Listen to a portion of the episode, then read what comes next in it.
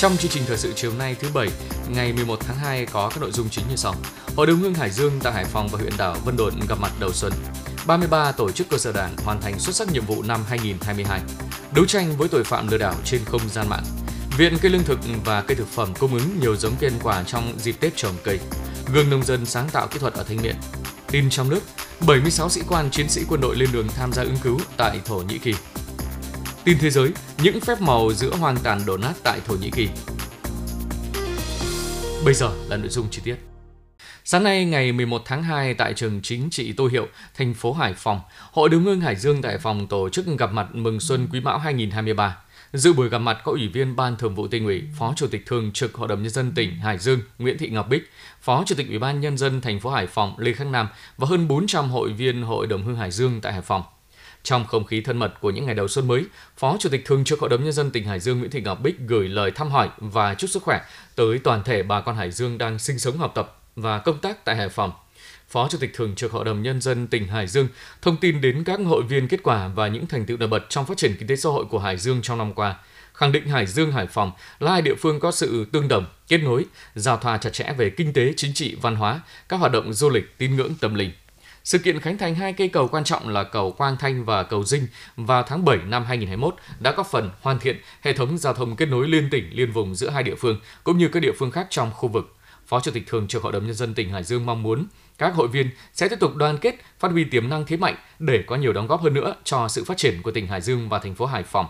Hội đồng Hương Hải Dương tại Hải Phòng thành lập từ năm 2010. Hiện nay hội có 1.045 hội viên sinh hoạt ở 12 tri hội. Năm 2022, hội kết nạp thêm 5 hội viên mới và duy trì tốt các hoạt động như giúp nhau phát triển kinh tế, chúc thọ hội viên cao tuổi, thăm hỏi động viên hội viên ốm đau, phúng viếng tiễn đưa hội viên thân nhân hội viên qua đời.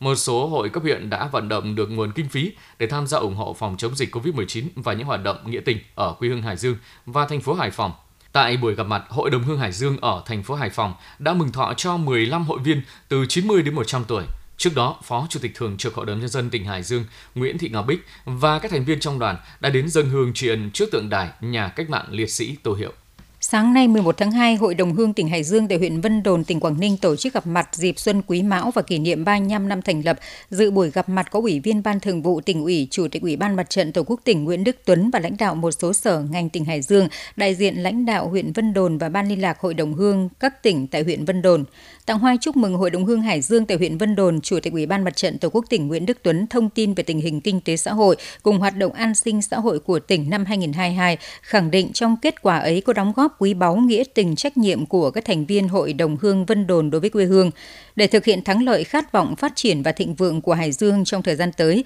tỉnh mong muốn tiếp tục nhận được sự chung sức đồng lòng của tất cả những người con của quê hương ở trong và ngoài nước, trong đó có huyện Vân Đồn, tỉnh Quảng Ninh. Chủ tịch Ủy ban Mặt trận Tổ quốc tỉnh đề nghị các thế hệ cán bộ, con em người Hải Dương đang sinh sống lao động công tác tại Vân Đồn tiếp tục phát huy truyền thống đoàn kết, động viên giúp đỡ nhau trong cuộc sống và trong công việc, làm tốt vai trò cầu nối và lựa chọn hoạt động cụ thể thiết thực để thúc đẩy quan hệ hợp tác giao lưu phát triển giữa hai tỉnh Hải Dương và Quảng Ninh. Được thành lập từ năm 1988 đến nay, Ban liên lạc Hội đồng Hương Hải Dương tại huyện Vân Đồn đã tập hợp được hơn 300 hội viên sinh hoạt ở 4 chi hội. 35 năm qua, Ban liên lạc luôn phát huy vai trò động viên các thành viên chấp hành tốt chủ trương đường lối chính sách pháp luật của nhà nước và những quy định ở địa phương nơi cư trú, quan tâm chăm lo đời sống vật chất tinh thần cho các hội viên và có nhiều đóng góp cho hai quê hương Hải Dương, Quảng Ninh.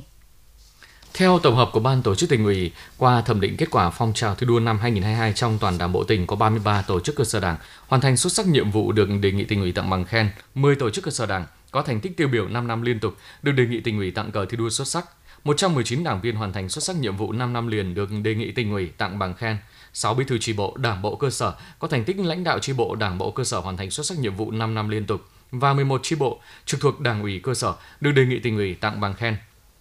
Năm 2023, phong trào thi đua tiếp tục được cụ thể hóa bằng các tiêu chí tiêu chuẩn gắn với việc đẩy mạnh học tập, làm theo tư tưởng đạo đức phong cách Hồ Chí Minh và nghị quyết Trung ương 4 khóa 12, khóa 13 về xây dựng chỉnh đốn Đảng. Thông qua phong trào thi đua nhằm phát huy vai trò lãnh đạo của các tổ chức cơ sở Đảng, thúc đẩy thực hiện các nhiệm vụ phát triển kinh tế xã hội và xây dựng hệ thống chính trị.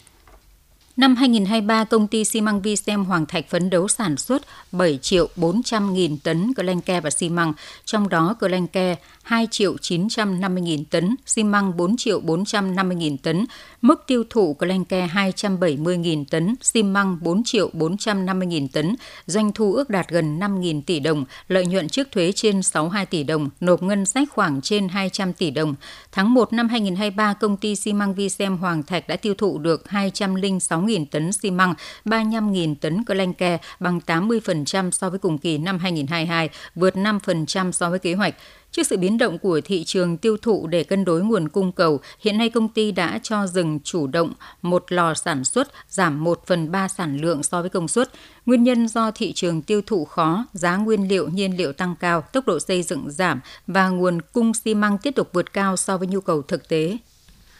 Sáng nay 11 tháng 2, câu lạc bộ nhà báo cao tuổi tỉnh Hải Dương đã tổ chức gặp mặt đầu xuân Quý Mão 2023 và triển khai nhiệm vụ năm 2023.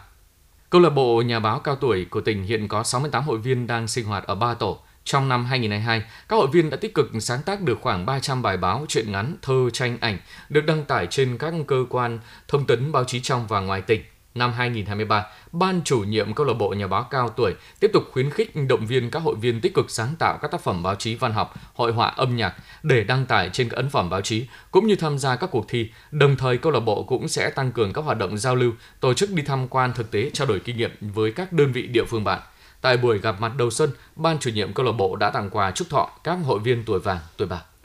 Hưởng ứng phong trào trồng cây mùa xuân và nhu cầu cải tạo vườn cây ăn quả trong mùa xuân này tại Viện Cây Lương thực và Cây Thực phẩm đã chuẩn bị cung ứng gần 500.000 cây ăn quả chất lượng cao nhằm góp phần phục vụ nông dân các địa phương trồng cây mùa xuân. Các loại cây ăn quả chất lượng cao được Viện Cây Lương thực và Cây Thực phẩm cung ứng đến nông dân trong mùa xuân này gồm các cây như các giống vải nhãn chín sớm, bơ sáp, na thái, bưởi diễn, bưởi da xanh, xoài Đài Loan, ổi trắng số 1, mít nghệ cao sản tứ quý Thái Lan cùng các loại giống hồng xiêm, cam, táo, đu đủ khác. Được biết đây là những cây đặc sản lâu năm có giá trị kinh tế cao và đã được chọn tạo từ các vườn cây đầu dòng, được khảo nghiệm tại nhiều vùng trên cả nước mang lại hiệu quả kinh tế cao cho người trồng. Các giống cây ăn quả này cũng đã được nhà nước công nhận là những giống có chất lượng và năng suất cao. Việc cung ứng các giống cây ăn quả có chất lượng cao đến bà con nông dân tỉnh Hải Dương cũng góp phần giúp ngành nông nghiệp thực hiện có hiệu quả việc chuyển đổi cơ cấu cây trồng tại các địa phương. Để trồng cây mùa xuân đạt hiệu quả, đặc biệt là đối với cây ăn quả, cơ quan chuyên môn khuyến cáo nông dân các địa phương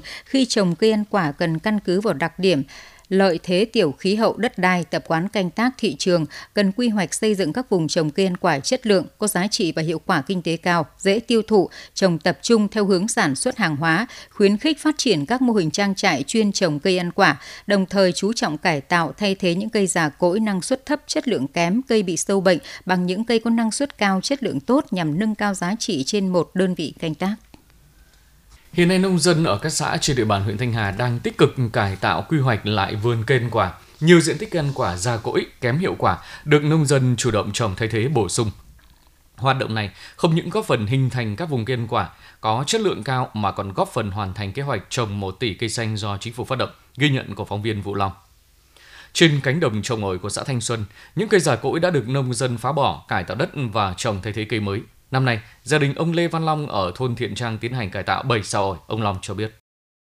Năm nay là tôi trồng lại là khoảng à, 7 sao. 7 sao thì ờ, ờ, cây cây cây ổi này nó nó già đấy nên mình phải phá thì mình trồng lại. Cái thứ hai là cái bệnh tuyến trùng đấy. Cái vườn đằng kia thì tôi còn phải ờ, sới lên xong rồi máy phay. Máy phay rồi xong rồi lồng lên ngâm đấy thì nó nó bớt được cái bệnh của tuyến trùng nhưng mà đây thì ờ, tôi cái diện tích này nó nó có ao nên tôi không nồng được nên là, là chỉ ờ, nộn lại và và trồng lại thôi nhưng mà cái thời điểm thì thời điểm này mùa tháng riêng này mùa mưa xuân này thì là cái thời điểm là thích hợp nhất là thủ phủ của cây ổi, toàn huyện Thanh Hà có 1.850 ha ổi tập trung tại các xã Liên Mạc, Thanh Xuân, An Phượng, Thanh Lang, Tân Việt. Nhờ việc chú trọng cải tạo vườn nên giá trị năng suất cây ổi ngày một tăng, thu nhập của người dân cũng được nâng lên. Niên vụ ổi năm 2021-2022, năng suất bình quân đạt 1,2 đến 1,5 tấn một sào. Giá trị sản xuất của cây ổi ước đạt trên 200 triệu đồng hecta một năm. Bên cạnh việc chăm sóc những loại cây đã trồng từ năm trước, nông dân tích cực trồng bổ sung nhiều loại cây có giá trị kinh tế cao như là ổi, bưởi, chanh, quất, chuối và cây rau màu. Dừng tay quốc đất, bà Lê Thị Đạt ở xã Thanh Xuân cho biết. Trồng cây thì bây giờ cứ cây già thì mình à, chặt đi rồi là tỉa cành đi, xong mình à, cho cây non vào gốc của lúa để mình trồng có nghĩa là đoán cái cây già thì cây già nó đến đâu thì mình chặt đi đến đấy để cái cây loan nó phát triển lên theo thì mình đỡ chống đất. Là huyện nông nghiệp, do vậy Thanh Hà có nhiều lợi thế trong việc phát động trồng cây đầu xuân do đã hình thành các vùng chuyên canh kiên quả từ lâu. Ông Phạm Văn Đạo, chủ cơ sở chuyên cung cấp cây giống cho biết. Đầu xuân thì ờ, là chủ yếu là chúng tôi làm ờ, chúng tôi là sản xuất cây giống thì chủ yếu là cây ổi là kinh tế là đứng hàng đầu ờ, Ờ, của huyện Thanh Hà mình. Thế ngoài ra thì họ thâm canh thêm ví dụ như cây na này hoặc cây ờ, vũ sữa hay một ờ, vài cây hồng xiêm. Năm nay Thanh Hà phấn đấu trồng 150.000 cây các loại, trong đó có 20.000 cây lấy gỗ, cây bóng mắt, còn lại là cây ăn quả. Để đạt và vượt kế hoạch này, ngay từ đầu năm, Ủy ban nhân dân huyện đã xây dựng kế hoạch giao cho các xã thị trấn triển khai vận động nhân dân nỗ lực đạt vượt kế hoạch đề ra. Các địa phương còn phấn đấu trong mùa xuân mỗi người trồng ít nhất một cây xanh. Cuối tháng 12 năm 2022 tại Hà Nội đã diễn ra lễ trao giải cuộc thi sáng tạo kỹ thuật nhà nông toàn quốc lần thứ 9 do Trung ương Hội Nông dân Việt Nam phát động được tổ chức 2 năm một lần. Trong số 12 giải pháp được trao giải lần này, tỉnh ta vinh dự có ông Phạm Văn Quất, hội viên nông dân xã Cao Thắng, huyện Thanh Miện với giải pháp sản xuất giống cá chép lai, nâng cao khả năng sinh sản và tỷ lệ ấp nở trong sinh sản nhân tạo, đạt giải khuyến khích. Ghi nhận của phóng viên đài chúng tôi về điển hình này – là người sáng lập và đứng đầu Hợp tác xã Thủy sản Dung Quất có trụ sở tại thôn Bằng Bộ, xã Cao Thắng, huyện Thanh Miện. Hiện nay, hợp tác xã gồm 16 thành viên, diện tích ao sản xuất ương nuôi cá giống là hơn 20 ha. Trải qua hơn 40 năm gắn bó với lĩnh vực cá giống, trong đó có 30 năm trực tiếp làm cá giống để phát triển kinh tế gia đình, nên ông Phạm Văn Quất tích lũy được khá nhiều kinh nghiệm cho bản thân. Hiện nay các giống cá được ông cùng các thành viên hợp tác xã nuôi là chấm, chép, trôi, mè, rô đồng, chê đồng, chê lai, Mỗi năm, hợp tác xã xuất hàng trăm tấn cá giống các loại cho khách hàng tại gần 40 tỉnh thành trong cả nước. Tuy nhiên, để có được giải pháp sản xuất giống cá chép lai, nâng cao khả năng sinh sản và tỷ lệ ấp nở trong sinh sản nhân tạo, đạt giải khuyến khích vừa qua, ông đã phải mất 5 năm học hỏi nghiên cứu, ông Phạm Văn Quất chia sẻ. Đạt được kết quả trên thì à, gia đình tôi cũng phải à, tự nghiên cứu và học hỏi kinh nghiệm từ chỗ viện thủy sản và cũng như các cái ờ, trang trại trong nước và ngoài nước để lấy những cái kinh nghiệm và nhập những con giống ờ, ví dụ như chúng tôi phải nhập con giống từ Hungary từ ờ, Cộng hòa Séc. Với giải pháp cho cá sinh sản nhân tạo quanh năm, ngay trong giai đoạn 2017-2021, trung bình hàng năm, Hợp tác xã Thủy sản Dung Quất đã sản xuất được gần 500 triệu con cá chép giống, 40 triệu con giống cá chấm cỏ, 10 triệu con giống mè trắng, mè hoa, 100 triệu con giống trôi Ấn Độ, 500 triệu con cá giống rô đồng, rô đầu vuông, 20 triệu con giống chê vàng, chê lai, 3 triệu con giống chấm đen để cung cấp cho thị trường. Chỉ tính năm 2021, tổng doanh thu của hợp tác xã khoảng 15 tỷ đồng, năm 2022 tổng doanh thu đạt 20 tỷ đồng. Cùng với đó, ông cũng hỗ trợ các thành viên hợp tác xã về kỹ thuật và giống vốn. Nói về điều này, ông Nguyễn Thanh Doanh, thành viên hợp tác xã thủy sản Dung Quất, huyện Thanh Miện cho biết thêm. Chúng tôi thấy là rất là hiệu quả. Nếu không có quất thì chúng tôi một cái giống vốn là rất khó khăn. Cả hai là cái việc chúng tôi đi mua ở các nơi khác là rất là khó khăn, không biết mà không quen. Cho nên được gần gũi đồng ý thì ông cũng tạo mọi cái điều kiện cho bằng hướng dẫn đầy đủ cụ thể. Cho nên cái việc chúng tôi chăn nuôi là rất thuận lợi luôn chăn trở với nghề. Chính vì vậy, ông Phạm Văn Quất vẫn luôn mong muốn có được những cơ hội để tiếp tục học hỏi và nghiên cứu ra những giống cá mới phù hợp và hiệu quả hơn với người nuôi thả. Ông Phạm Văn Quất chia sẻ. Cơ sở tôi cũng rất muốn là là là về các ban ngành đoàn thể và cũng như từ địa phương đến trung ương làm sao là tạo điều kiện cho chúng tôi một là tham quan học hỏi ở các cái nước tiên tiến mà nó có cái cái, cái chuyên ngành thủy sản này nó nó tốt để chúng tôi tham gia học hỏi những kinh nghiệm và nhập con giống tốt về để cung cấp cho bà con nông dân ở cái khu vực trong và ngoài tỉnh. Từ hiệu quả của việc làm cá giống, bản thân ông Phạm Văn Quất và các thành viên Hợp tác xã Thủy sản Dung Quất thường xuyên trích từ quỹ phúc lợi tập thể và cá nhân ủng hộ từ thiện giúp đỡ hộ nghèo, đóng góp ủng hộ xây dựng nông thôn mới tại địa phương với số tiền khoảng 70 triệu đồng mỗi năm. Thời gian qua, tình trạng tội phạm lợi dụng công nghệ cao và không gian mạng Internet để lừa đảo chiếm đoạt tài sản vẫn có dấu hiệu gia tăng. Lợi dụng sự nhẹ dạ thiếu cảnh giác, các đối tượng đã lừa đảo chiếm đoạt hàng trăm triệu, thậm chí hàng tỷ đồng của các bị hại. Việc đấu tranh với loại hình tội phạm này không chỉ là trách nhiệm của lực lượng công an mà còn cần sự chung tay của mỗi người dân. Bài viết của phóng viên Ngọc Tiến. Công an huyện Gia Lộc vừa khởi tố vụ án hình sự lừa đảo chiếm đoạt tài sản, khởi tố bị can và bắt tạm giam đối với Phùng Đức Đạt sinh năm 2003 ở thành phố Vĩnh Yên, tỉnh Vĩnh Phúc. Lợi dụng mạng Internet, Đạt đã lập Facebook có tên công ty thám tử Hoàng Công 5.0 để lừa bán phần mềm nghe lén cuộc gọi, định vị số điện thoại, giám sát tin nhắn và tài khoản mạng xã hội. Bằng thủ đoạn này, Đạt đã lừa nhiều người chiếm đoạt số tiền hàng trăm triệu đồng. Bị can Phùng Đức Đạt khai nhận. Nếu như ai có nhu cầu mà mua mà có nhu cầu mà cài đặt website mà theo dõi một ai đấy thì cháu sẽ gửi cho người ta một cái phần mềm à, một cái website của cháu ấy thì cháu gửi cháu sẽ hướng dẫn người ta cách đăng nhập và cách cài đặt. Đến phần nhập mã phần mà, là enter password thì cháu yêu cầu người ta chuyển tiền cho cháu là 800 nghìn. Khách hàng đăng ký các gói cước theo năm của nó thì cháu yêu thì cháu cũng sẽ giải thích cho những người cần mua là gói 12 gói 12 tháng là gói một năm là 2 triệu 550 và gói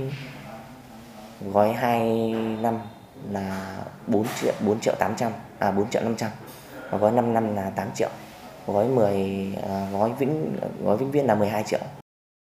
Vụ việc Phùng Đức Đạt bị khởi tố bắt tạm giam để điều tra về hành vi lừa đảo chiếm đoạt tài sản chỉ là một trong số nhiều vụ việc lợi dụng không gian mạng và công nghệ cao để lừa đảo chiếm đoạt tài sản. Thực tế cho thấy, hầu hết nạn nhân bị lừa đảo chiếm đoạt tài sản đều nhẹ dạ cả tin trước những yêu cầu chuyển tiền, trong đó có những trường hợp đối tượng lừa đảo đã chiếm đoạt tài khoản Facebook để lừa đảo người thân của nạn nhân, chiếm đoạt số tiền hàng trăm triệu đồng. Một nạn nhân bị lừa đảo cho biết. Hôm qua đến hơn 8 giờ thì chị tức là vẫn cứ chờ con để chuyển tiền về. Thế sao mãi chưa thấy con chuyển tiền về thì con chỉ nhắn là lúc hơn 4 giờ chị chuyển một lần 92 triệu ấy thì ờ, thì đến hình như tầm 5 giờ thì thì con vẫn nhắn cho chị bình thường luôn nhắn là mẹ ơi bây giờ con đi mới đi làm về thì cũng như trùng khớp với con thì chị làm cái thì con đi bây giờ con đi chuyển tiền cho mẹ. Thì tầm 2 tiếng nữa bây giờ con đi đây mẹ hai tiếng nữa thì mẹ sẽ nhận được tiền mẹ trả người ta nhé.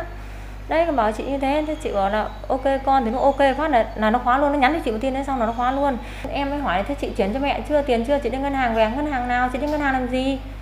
Thế xong bắt đầu em mới trao đổi với chị biết là ồ thì chết rồi mình bị lừa. Thế xuống bắt đầu mới ngã người ra là chết rồi là thế thì mẹ bị lừa rồi. Tức là tổng cộng số tiền mà chị bị lừa mất là bao nhiêu? 493 triệu Thống kê cho thấy, trong năm 2022, phòng PA05 Công an tỉnh Hải Dương đã tiếp nhận giải quyết mới 37 đơn về việc bị lừa đảo chiếm đoạt tài sản qua không gian mạng, đã khởi tố 19 vụ án lừa đảo chiếm đoạt tài sản qua không gian mạng với số tiền bị chiếm đoạt trên 11,5 tỷ đồng.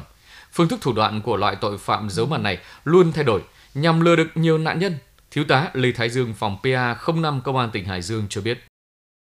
Trong thời gian vừa qua thì cái loại hình tội phạm lừa đảo qua mạng thì có rất là nhiều phương thức thủ đoạn. Thì trong đó phổ biến nhất là cái hình thức là lừa đảo giả danh cơ quan công an hoặc kiểm sát gọi điện cho bị hại, sau đó yêu cầu bị hại là chuyển tiền hoặc là các đối tượng sẽ cung cấp một đường link ờ, và yêu cầu bị hại là cung cấp mã OTP và thực hiện chuyển tiền đi. Phòng an ninh mạng ờ, và phòng chống tội phạm sử dụng công nghệ cao ờ, khuyên người dân trước khi thực hiện bất kỳ giao dịch ừ, liên quan đến ngân hàng hoặc chuyển tiền ờ, qua ngân hàng thì lên kiểm tra lại thực ờ, hư cái việc mình chuyển tiền có ừ, liên quan đến các cái hành vi lừa đảo như cơ quan công an đã tuyên truyền không. Hiện nay, hoạt động lừa đảo trên không gian mạng có xu hướng gia tăng, phương thức thủ động ngày càng tinh vi, có tính ẩn danh cao. Vì vậy, để đấu tranh với loại tội phạm này, không chỉ cần sự quyết liệt của lực lượng công an mà còn cần sự vào cuộc quyết liệt của các đơn vị đoàn thể và địa phương. Trong đó, ý thức cảnh giác của người dân là yếu tố quan trọng để không bị các đối tượng lừa đảo thực hiện được hành vi.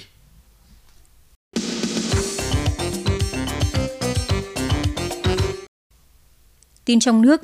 Thực hiện phương châm đối ngoại của Đảng ta từ truyền thống tương thân tương ái của dân tộc Việt Nam, thực hiện chỉ đạo của Ban Bí thư Trung ương Đảng và Chính phủ, Quân ủy Trung ương, Bộ Quốc phòng quyết định cử lực lượng quân đội nhân dân Việt Nam sang tham gia hỗ trợ nhân đạo cứu trợ thảm họa tại Thổ Nhĩ Kỳ. Đoàn công tác gồm 30 đồng chí thuộc đội quân y Tổng cục Hậu cần, 30 đồng chí thuộc đội cứu sập binh chủng công binh, 9 đồng chí và 6 chó nghiệp vụ thuộc đội chó nghiệp vụ tìm kiếm cứu nạn Bộ Tư lệnh Bộ đội Biên phòng, còn lại là các cán bộ Cục Cứu nạn Cứu hộ, Cục gìn giữ hòa bình Việt Nam, Cục Đối ngoại, Báo Quân đội Nhân dân, Trung tâm Phát thanh Truyền hình Quân đội.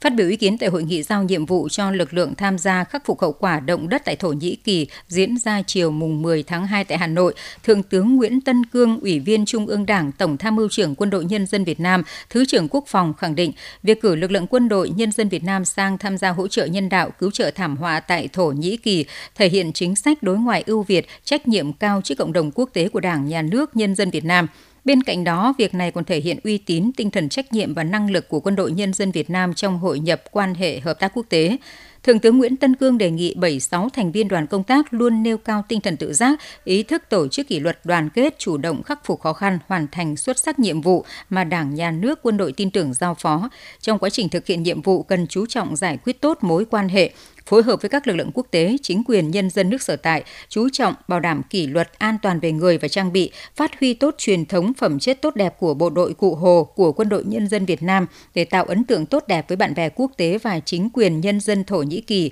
Cùng với 30 tấn hàng hóa trang bị của đoàn công tác, Tổng cục Hậu cần đã chuẩn bị 10 tấn lương khô để nhanh chóng vận chuyển sang hỗ trợ nhân dân Thổ Nhĩ Kỳ. Phó Thủ tướng Chính phủ Trần Lưu Quang vừa ký ban hành quyết định số 73 quy TTG phê duyệt quy hoạch mạng lưới cơ sở giáo dục nghề nghiệp thời kỳ 2021-2030, tầm nhìn đến năm 2045. Quy hoạch nêu rõ mục tiêu đến năm 2030 là phát triển mạng lưới cơ sở giáo dục nghề nghiệp đa dạng về loại hình, phân bố hợp lý về cơ cấu ngành nghề, cơ cấu trình độ, cơ cấu vùng miền, chuẩn hóa hiện đại hóa, xã hội hóa, phân tầng chất lượng,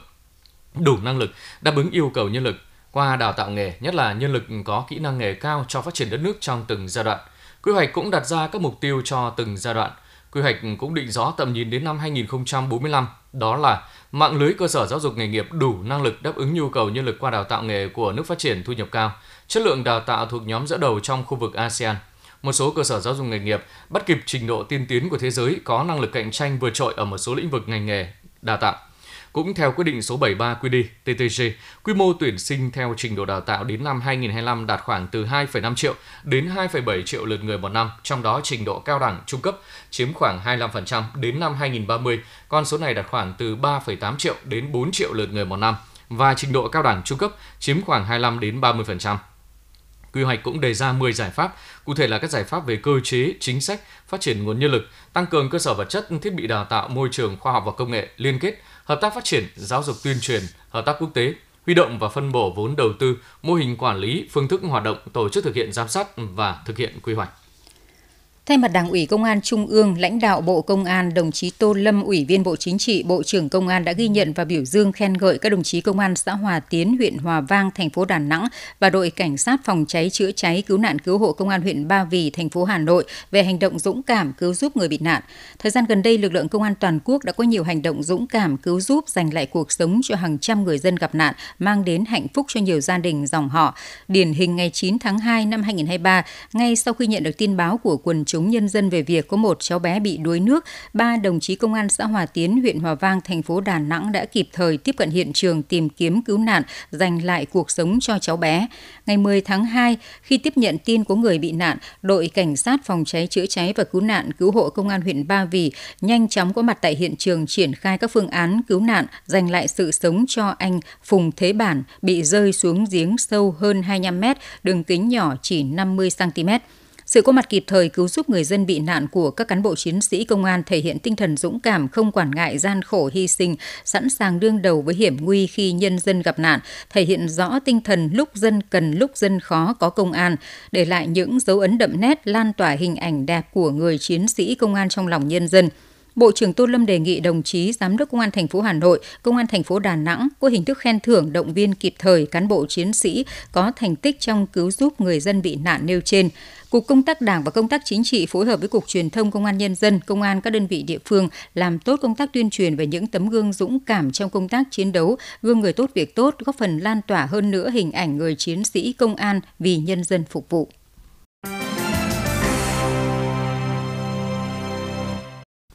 Tin thế giới, hy vọng ngày càng vơi dần khi mà thời điểm vàng 72 giờ để cứu người bị mắc kẹt trong các đống đổ nát ở Syria và Thổ Nhĩ Kỳ đã trôi qua. Tuy nhiên, bất chấp những khó khăn, hàng nghìn người tham gia lực lượng cứu hộ cứu nạn của Thổ Nhĩ Kỳ, Syria và quốc tế vẫn không từ bỏ nỗ lực tìm kiếm những người sống sót và thực tế đã chứng minh rằng vẫn còn đó những phép màu giữa những hoang tàn đổ nát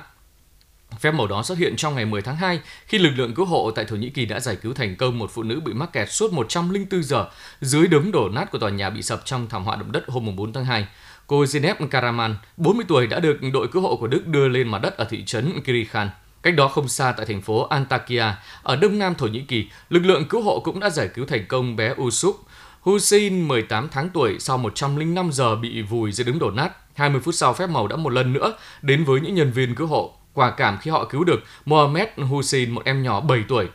Trước đó, một em bé mới chỉ 10 ngày tuổi cùng với mẹ của em đã được cứu sống sau 90 giờ bị mắc kẹt ở tỉnh Hatay, nơi chịu ảnh hưởng nặng nề của động đất.